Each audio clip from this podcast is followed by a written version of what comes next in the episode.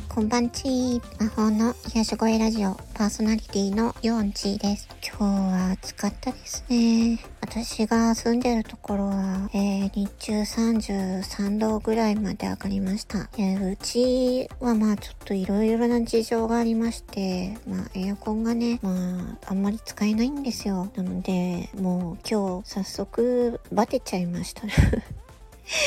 で、明日も同じくらい暑くなるみたいなんで、どうしようかなと思って、もうなんか家にいると死にそうなので、明日はなんかもうどっか涼しいお店とか図書館とか、えー、行こうかなとか思ってます。うーん、行ければだけど。うん、本当に、ね、皆さん熱中症気をつけてくださいね。ということで今日なんですが、えー、チャット GPT の4にですね、えー、新しく Web ブラウジング機能がつきました。有料課金している人が使えるんですけど、まあ、その課金ユーザーさんを優先にまずリリースされたのが Web ブラウジング機能。あとはプラグイン70種類以上ぐらいあるらしいんですけど、そのプラグインが使えるっていう人もいます。私は、うん、プラグインまだ使えなくて、ウェブブラウジング機能しか使えないので、まあ今日はそれをいろいろ試してみました。で、Web ブラウジング機能って何っていうと、まあ、チャット GPT 自体が回答するのにデータとしてね、その持ってくるのが最新のインターネット上にあるデータを参照して、それで回答をするっていう、そういう機能です。で Web ブラウジング機能がない時っていうのは、その言語モデルっていうかね、そのデータ、そのチャット GPT が持っているデータっていうのは2021年9月までの情報だったんですね。なので、ちょっと古いんですよね。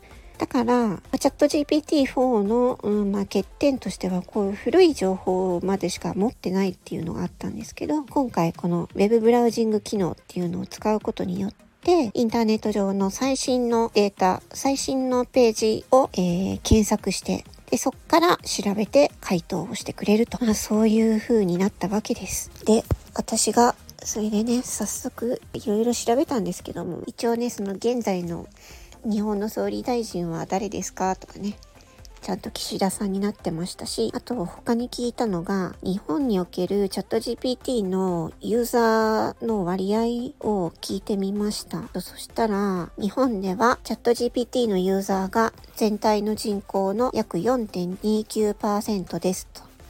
で、で、その横に1って書いてあるんですね。緑色で。1って書いてあるのは、これはね、リンクが貼ってあって、ここのこのリンク先に飛ぶと、その、このデータ、この回答の元となるデータ、そう、証拠のデータ、証拠のページっていうところにリンクしてあるんですね。うん。で、そのリンク先見たら、海外のサイトのページがあって、本当に4.29って書いてあったんですよ。で、まあそこの、まあ他の国はどうなのかなって見たら、で、アメリカ合衆国は、えー、チャット GPT ユーザーの割合が11.72%。うん。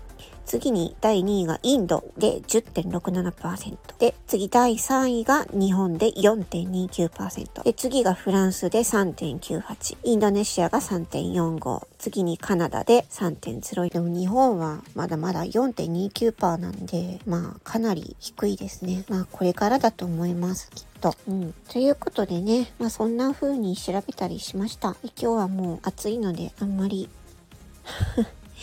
あんまり頭使ったことは今日はできませんでした。ということで、今回は、ま、チャット GPT-4 の Web ブラウジング機能が使えるようになったよというお話でした。皆さんもね、えー、もう本当になんか天気がもう変わりやすくて体調を崩しやすいと思いますので、くれぐれもお体に気をつけてお過ごしください。それでは、魔法の癒し声ラジオイオンチーでした。バイバイチー。